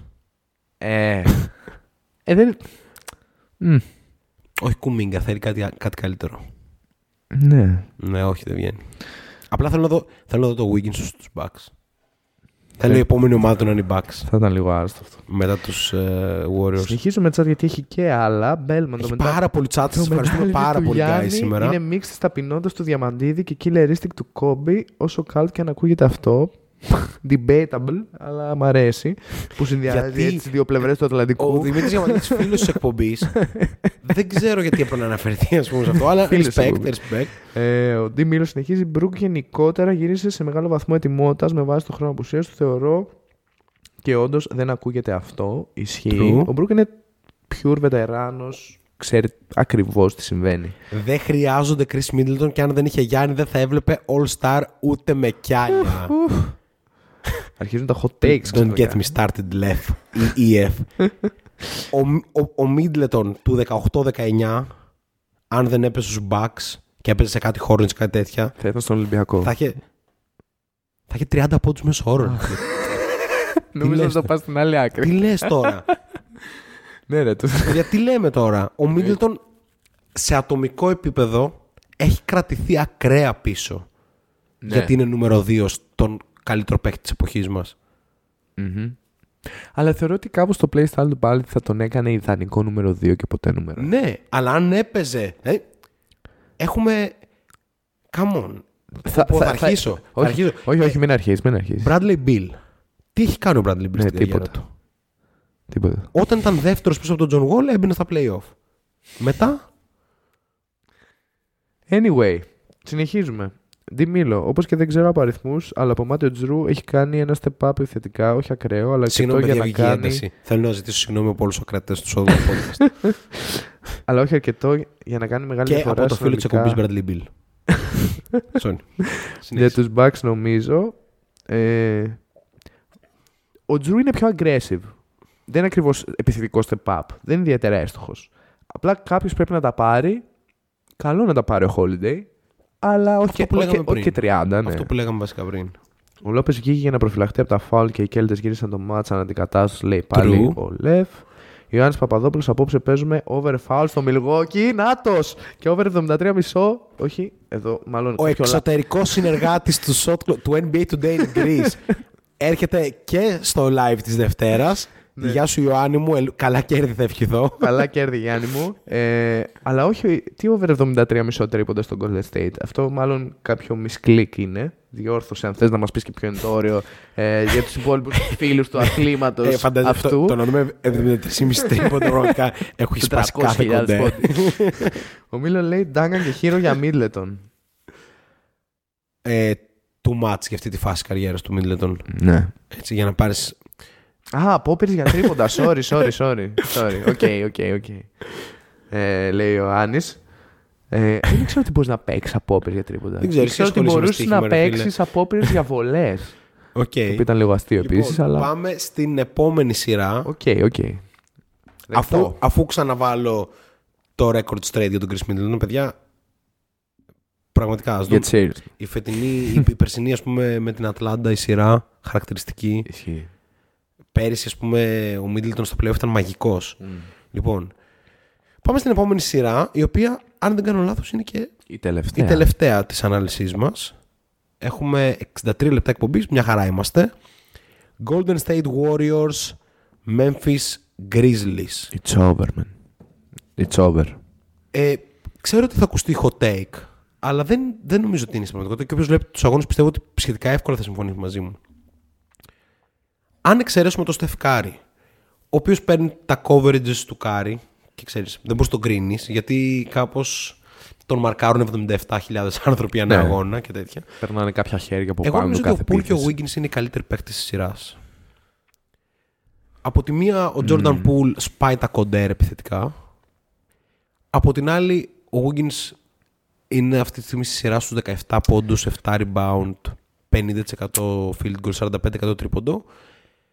Ο Morant δεν τα πάει καθόλου καλά απέναντί του. Τα πάει καλά Ναι, στις αλλαγές με τους άλλους. Τύπου σουτάρει νομίζω το είδα 19% field goal απέναντι στο Wiggins. ναι, αλλά παίρνει, θα τα πάρει αυτά τα switches. Θα πάει στο Πάρει το matchup switch, αυτό, είναι, ε, που αυτό θέλει. είναι το σχηματικό των Warriors. Ο Draymond Green είναι non-factor στη Ναι, σειρά. το οποίο ο είναι Clay λίγο- Thompson ήταν πολύ καλός στο τελευταίο. Επιτέλους. Αλλά ήταν πολύ κακός στα προηγούμενα. Εν πάση περιπτώσει αυτό δείχνει πάρα πολλά για το βάθος των Warriors.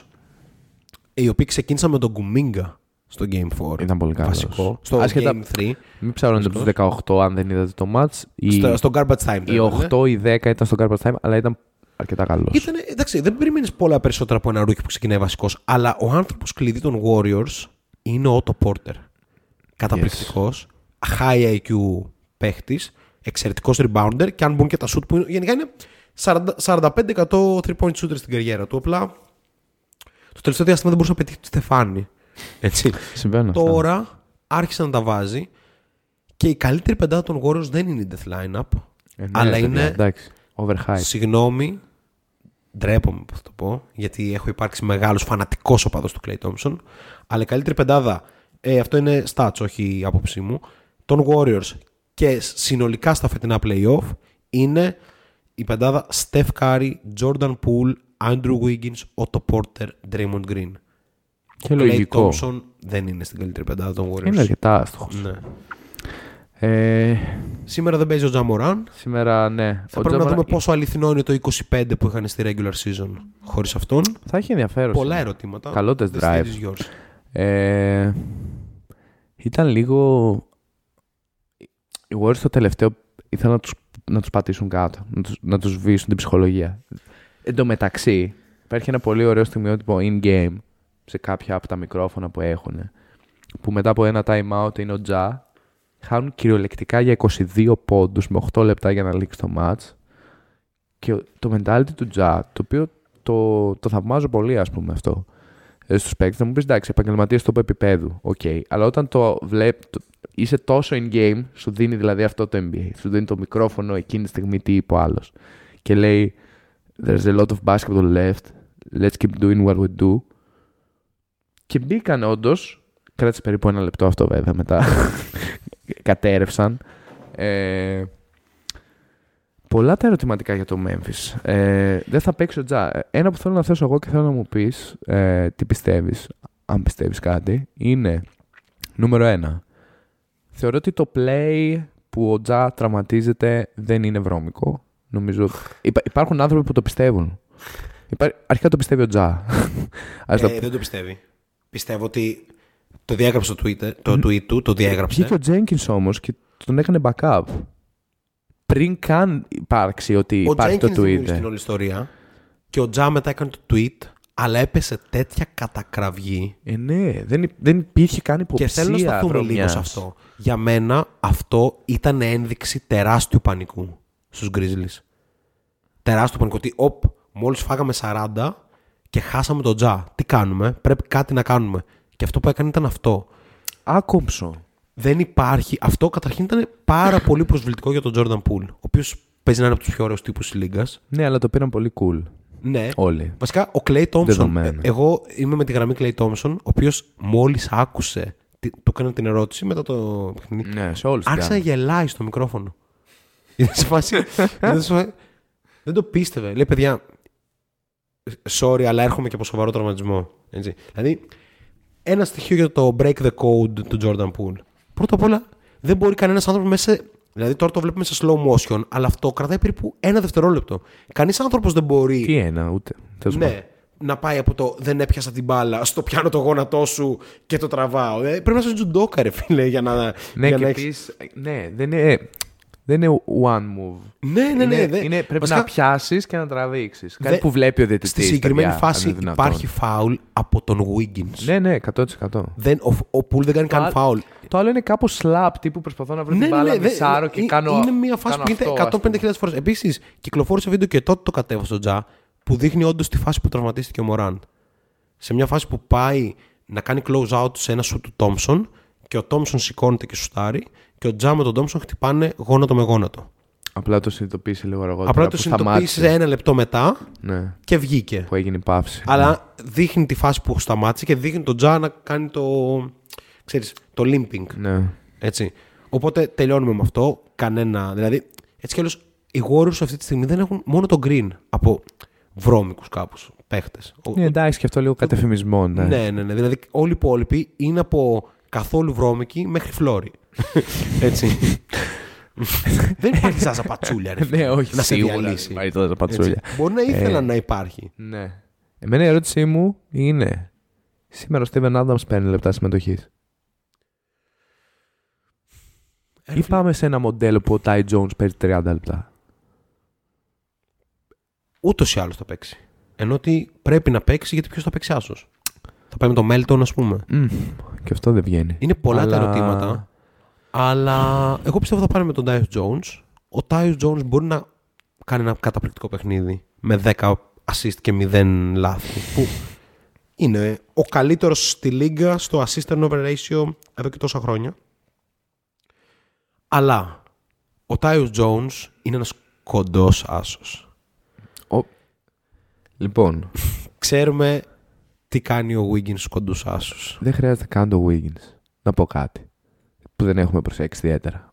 Το 9 ίσως πόντους του Desmond Bain μέσα στη σειρά δεν έχει προκύψει ακριβώς από τον Andrew Wiggins. Κατά βάση από τον Steph Curry. Από τον Steph Curry και από τον Jordan Poole. Ναι. Δεν το έχουμε συνειδητοποιήσει αρκετά αυτό. Δεν έχουμε δώσει αρκετό respect. Δώσαμε respect μία φορά στο Steph Curry για το strip ball ε, στο Morant στο Game 2, αν δεν απατώμε.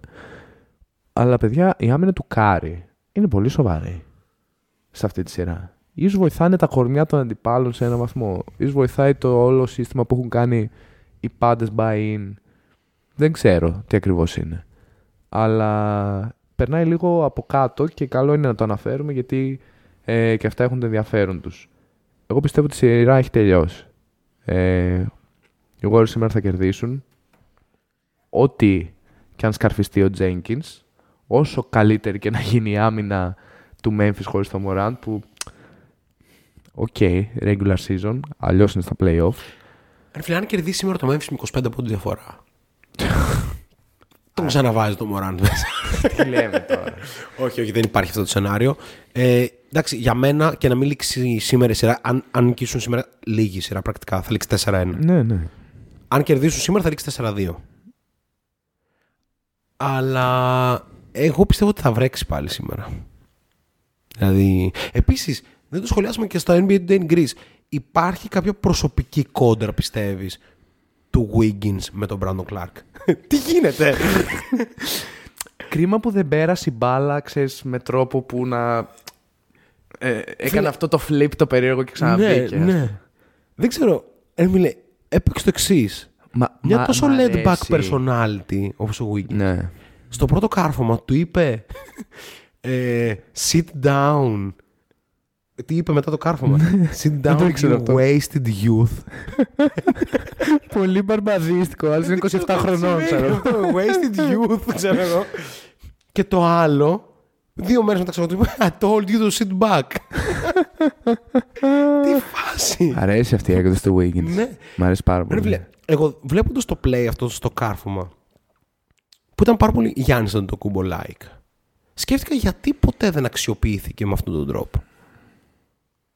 Ότι τύπου πάρε την μπάλα και γκάζωσε στον ευνηδιασμό και κάρφωσε. Έχει απίθανο length. Θα Έχει πω. απίθανο length και είναι πάρα πολύ γρήγορος λόγω του ότι ξέρω εγώ, η μάνα του ήταν Ολυμπιονίκης Μμ. στο τρέξιμο. Them jeans. Ναι. δεν ξέρω, εν πάση περιπτώσει. Ε, Ερωτηματικά οι αγόρες υπάρχουν. μόνο λίγο ο Draymond για μένα. Δεν είναι πολύ καλός ο Draymond. Ναι, αλλά ο Draymond είναι παίκτης που θα γυρίσει στο διακόπτη και. Ναι, βασικά ο Draymond δεν έχει ακριβώς ποιο να μαρκάρει τώρα. Μμ. Δηλαδή με το Jokic ήταν Draymond, ρε φίλε. Με το Γιάννη, που είναι νομίζω η τελευταία πίστα που πρέπει να ξεκλειδώσει, Ισχύει αυτό. Ο που- θα είναι. Ή- ή ο Embiid- ή ή ο Embiid. Καλά, με τον Embiid είδαμε, ρε φίλε. με Ναι, τον ναι, Jokic ναι, ναι. κάπως. Ε, είναι σοβαρό. Τώρα στη Δύση δεν, ο, ο Draymond θα είναι λίγο έτσι πιο χαλαρός πιστεύω. Ναι, Τον Νέιτον έτσι κι αλλιώς τον έχει πολύ εύκολα. ναι, ρε παιδί μου, απλά κάπως αυτό. Ενώ, δ- δεν βλέπεις κάποιο ερωτηματικό. Νομίζω πέρα από το Clay. Ο το Clay, Clay αν, αν think. συνεχίσει, νομίζω το, το επόμενο ερωτηματικό θα είναι στην επόμενη σειρά. Ναι. Α πούμε, πώς θα αντιμετωπίσουν τον Booker, Μμ. π.χ. Ή, ή τον Λούκα, που είναι χειρότερο matchup Ναι, Τον Dallas. Συμφωνώ 100%. για τους ε, Warriors. Γιατί οι Warriors Μπορεί να είναι παίξουν μια ομάδα switches αρχικά όλα. που δυσκολεύεται να αντιμετωπίσει τον, την ομάδα του ενός superstar. Ναι. Ο, γι' αυτό και ο Morant έχει, Βάζει 50. έχει βάσει- Ε, όχι έχει βάλει 50, τις 30. 40. Για πάμε στο... Ναι. Ε, ο Μπόμπα λέει, όπως είπα και στο προηγούμενο podcast, αν και δεν διαβάστηκε, Poole, Curry, Thompson, Wiggins, Payton ε, δεν χάνει από καμιά πεντάδα στον πλανήτη αυτή τη στιγμή. Ο Payton θα επιστρέψει θα αργήσει. στο τέλος Ίσως, των conference finals αν ίσως φτάσουν είναι οι μαζί μας Warriors στους μέχρι τελικούς. εκεί. Μακάρι. Δυστυχώς ο Brooks λέει έδωσε τέλος αυτό με βρώμικο τρόπο. Σε ελπίσουμε ότι θα το δούμε στους τελικούς γιατί μάλλον για εκεί οδεύουν. Ο Λεφ ή η Εφ λέει έχει βγει και ένα στατιστικό, αν θυμάμαι καλά, που αναφέρει ότι ο Στεφ είναι από τα ασώδια μετά το Holiday yes, ο δεύτερος καλύτερος yes. on ball defender. Πολύ underrated αμυντικά. Ισχύει. Τα τελευταία δύο χρόνια είναι πραγματικά φοβερά τα άλματα. Μπόμπαν είτε με Τζάιντε χωρίς αυτόν. 4-1 οι Warriors. Εγώ συμφωνώ 100%. Νομίζω series is over. Οκ, λοιπόν, ε, νομίζω κλείνει και αυτό και πάμε στα δύο τελευταία θέματα της εκπομπής καθώς είμαστε και στα 75 λεπτά. Λοιπόν, το ένα είναι ωραίο. Πάμε να βρούμε την All NBA Playoff πεντάδα ως τώρα. Μία πεντάδα. Τους πέντε καλύτερους στα Playoff ως τώρα. Μιλάμε για τις ομάδες που έχουν μείνει. Ή... Ναι, ναι, ναι. για Αν τις ομάδες που αποκλείστηκες μάλλον κάτι δεν έκανες καλά. έχουν- Ναι. Δυσκολάκι αυτό. Γιάννης, Γιάννης, ένα, συμφωνούμε. Jimmy Butler, Jimmy Butler, δύο, συμφωνούμε. Τζαμοράν, Τζαμουράντ τρία, αναγκαστικά. συμφωνούμε. Ε, ωραία. Κάποιος από Φιλαδέλφια νομίζω δεν μπαίνει. Και εγώ δύσκολα λόγω αποσύρωση του Embiid, αλλιώς θα Ναι. μπαίνει ο Embiid. Ε, αλλά κάτσε μπορεί και να μην βγαίνουν τα νούμερα και να αναγκαστούμε να τον βάλουμε. όχι, όχι, δεν μπαίνει, δεν μπαίνει ο Embiid με τίποτα. Ε, από το Golden State θα μπει ο Steph. Θα μπει ο Jordan Poole. Θα μπει ο Jordan Poole. Ναι. Είναι καλύτερος από τον Στεφ. Πρέπει να το παραδεχτούμε όλοι. Όχι γενικά. Ναι. α- Ως τώρα στα At this playoff. stretch. Ως τώρα στα playoff. Ναι. Οκ. Jordan Poole. Άρα πάμε με τον Και- Butler, τον Bull και τον Morant. Έχουμε τον περιφέρεια. Γιάννη. Και θέλουμε άλλον έναν forward. Θα μπορούσε να μπει ίσως ο Jaren Jackson. No. Όχι. No. Ούτε ο Draymond Green. Ούτε κάποιος από τους Suns, ούτε κάποιος από Μάλλον ο τον Embiid. Dallas. Μάλλον Θα ο Embiid μπει που ο ήταν, Joel. ε, Φοβερός με τους Raptors. Και ο, και ο Bam κάνει κάπως underrated Ναι. playoff. Ναι, αλλά εντάξει. Νομίζω ο Embiid είναι Ναι. Θα μπει ο Joel. αρκετά καλύτερο. Οκ. Και πάμε στο τελευταίο, το οποίο είναι θα μας άρεσε στο Portland. Βασικά πάμε λίγο στο chat. Δεν έχουμε chat, αλλά γράψτε μας κι εσείς τις πεντάδες σας ή τις πιθανές διαφωνίες και όταν Και- μας δώσετε input θα το Το ξαναζητήσουμε. τελευταίο ερώτημα είναι ότι με τις φήμες να θέλουν τον Zach LaVine να φεύγει από τους Bulls, σκεφτόμασταν ποια ομάδα μπορεί να μπει σε τροχιά πολύ σοβαρών playoff με τον Lavin στις τάξεις της. Και κάπως έχω κατέληξει στους Blazers, ε, φίλε. Lillard Lavin είναι ωραίο. Αλλά ο Lavin θα φύγει από τους Bulls λογικά ή για να πάει να πάρει πρωτάθλημα, άρα να γίνει τρίτος κάπου, ή για να γίνει πρώτος κάπου. Ξανά, γιατί ο Ντερόζον του πήρε τη θέση. Δεν τον κόβω για τόσο εγωιστή, αλλά οκ.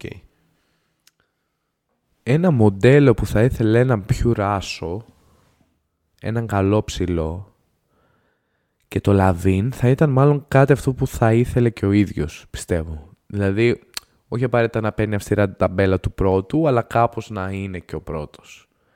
Ένα τέτοιο μοντέλο θα μπορούσε να ικανοποιηθεί στη Μινεσότα αν έφευγε ο Russell από εκεί. Και ερχόταν κάποιος point guard λίγο πιο καλός και κάπως πιο ικανοποιητικός Ο facilitator. Russell. Shit. Ένα από τα χειρότερα συμβόλαια. Τέλος Πιθανότατα πάντων. Μαζί με τον ε, Gordon Hayward. Πιστεύω τα δύο χειρότερα συμβόλαια της Λίγκας. Απλά ο Gordon Hayward είναι και καλός μπασκεμπολίστα, ρε φίλε. Anyway.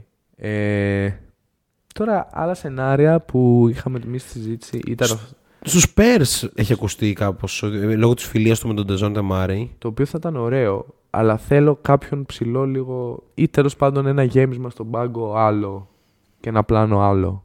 Ναι. Δηλαδή, οκ, ο Jakob Poeltl, ε, ένας playstyle rim protection, ας πούμε, μεγάλο αμυντικός, δυνατός και λοιπά, τελειώνει τις φάσεις. Οκ, ναι. Keldon Αλλά- Johnson, ας πούμε. Ναι, μέχρι εκεί. Θέλει γέμισμα αυτή η ομάδα. Δεν, δεν της φτάνει μόνο ο LaVine. Ε, θα ήταν ωραίο βέβαια LaVine. Ε, υπό Gregg Popovich. Ναι, και LaVine δίπλα στον Dejounte Murray που κάπως δεν μπορεί να. Το μόνο το ελάττωμα φαίνεται να είναι το σκοράρισμα, ας πούμε. Ναι, Άρα θα ήταν αρκετά, όλα τα άλλα τα κάνει ωραία. αρκετά καλό συμπληρωματικά αυτό το δίδυμο. Τώρα, περισσότερες ομάδες δεν έχουν και πολύ cap space γιατί ο LaVine θέλει να πάρει ένα πακέτο, ένα πακτωλό χρημάτων. Ισχύει. Έτσι. Αλλά έχουμε εδώ. Ε, δεν έχουμε σχόλια για την ε, All NBA πεντάδα των playoffs, αλλά έχουμε προτάσεις από Ντι Μίλο, Nuggets. Nuggets δεν έχουν χώρο στο salary cap Θέλει να καθόλου. δώσουν Υπάρχουν τον τα... Michael Porter Jr. Μόνο. Κάτι τέτοιο μπορώ να Μέχρι δω, να αλλά. είναι υγιής δεν πάει πουθενά. Ναι. Άρα Ο Bill λέει το Fox LaVine Sabonis πιστεύω μπαίνει δεκάδα στη θέση των Jazz. Οκ. Οκ, ωραίο. Οκ. Αρκετά σοβαρό αυτό από τον Bill. Ναι, να φύγει και λίγο η μπάλα από τα χέρια του Fox στο Ναι. πλαίσιο της υπερβολής. Ε, Ίσως ο Fox να δεκάδα, γίνει δεκάδα όμως, όχι παραπάνω. Δεκάδα. Ναι, ναι, ναι, ναι. αισιόδοξα ίσως 8η. Αλλά πολύ δύσκολα. Πολύ δύσκολα, ναι. Αυτά ε, από προτάσεις. Οκ. Εγώ είχα σκεφτεί Νέο Ορλεάνη, αλλά όσο το σκέφτομαι τόσο δεν μ' αρέσει. Ναι, Έχει- επειδή υπάρχει ο είναι ακριβώς Brandon ίδιος- Ingram Είναι εκεί. ακριβώς ίδιος με τον Ingram. Δηλαδή, Ναι. δεν ο, ο, φτάνει- ο Ingram μου φαίνεται και λίγο πιο promising. Ο LaVine μου φαίνεται ένας παίκτης που. Έχει φτάσει αυτό που Ε, το είναι. ταβάνι είναι, του- είναι αυτό που είναι. Είναι πολύ το- καλό, ναι. αλλά είναι αυτό που είναι. Ναι. Εμένα ο LaVine, για να είμαι ειλικρινής, μου αρέσει τους Bulls, ρε φίλε. Γιατί να φύγει; Make it work. Βασικά το κάνανε να δουλέψει φέτος. Ναι, αλλά ήταν Δεν υπάρχει πολύ, λόγο. πολύ άτυχη. Και είχαν Ακριβώς. ωραίες προσθήκες. Τους έλειπε ένας, ένας αμυντικός ψηλός, καλός, έτσι, βετεράνος. Τους έλειπε, Ακριβώς. νομίζω. Ακριβώς. Και τε- εντάξει, μπορώ να ακούσω ότι μπορεί να βρεις ένα καλό πακέτο για το Vucevic γιατί οκ. Εκτός αν θες να παίξεις τόσο πολύ 5 out. Που Δεν ξέρω αν μπορείς να βρεις ένα καλό πακέτο για το Vucevic ο πλέον. Λεφ λέει Middleton. Ανταλλαγή με Middleton. One for one. Ε, πρέπει... Ποιος προσθέτει σε αυτήν την ανταλλαγή, ρε φίλε; Ποιος προσθέτει σε αυτή την ανταλλαγή; Δηλαδή, ο ένας είναι champion, Οι Bulls μάλλον πρέπει να βάλω. ο άλλος είναι ο LaVine που είναι στο prime του, ρε φίλε. Sign and trade. Δεν είναι εύκολο. One for one. Όχι. Δεν βγαίνει. Κάτι πρέπει να βάλεις. Κάνα pick. Έστω. Οκ. Ωραία κουβέντα αυτή. Λοιπόν, guys, είμαστε, η ώρα είναι 12 και 1. Εσάς στο Spotify αυτό δεν σας απασχολεί. Εσάς σα απασχολεί ότι είναι στα 81 λεπτά του Shot Clock Podcast. Νομίζω είναι η ώρα που το αυριανό podcast, αν σας άρεσε σήμερα, όλοι εσείς που ήσασταν live εδώ πέρα μαζί μας, κάντε το ένα share στο προφίλ σας. Ε, στείλτε Πέντε το στους αστεράκια. φίλους σας. Must, must, Ναι, must. Γιατί ε, προσπαθούμε με κάθε τρόπο να ανέβουμε. λοιπόν, άρα, follow στο Spotify, follow στο Twitter, follow στο Instagram, like στο Facebook και subscribe ε, στο YouTube. Σας ευχαριστούμε πάρα πολύ που ήσασταν ε, σε άλλο ένα solo podcast μαζί μας. Ήμουν ο Νίκος Τσολάκης. Ήμουν ο πρόεδρος BT. Αύριο NBA Today in Greece. Ναι, Επιστροφή. ακριβώς. Συνεχίζουμε πάρα πολύ δυναμικά. Και έρχεται και η Ευρωλίγκα. Σιγά σιγά. Peace. Για πάμε. Καλό βράδυ.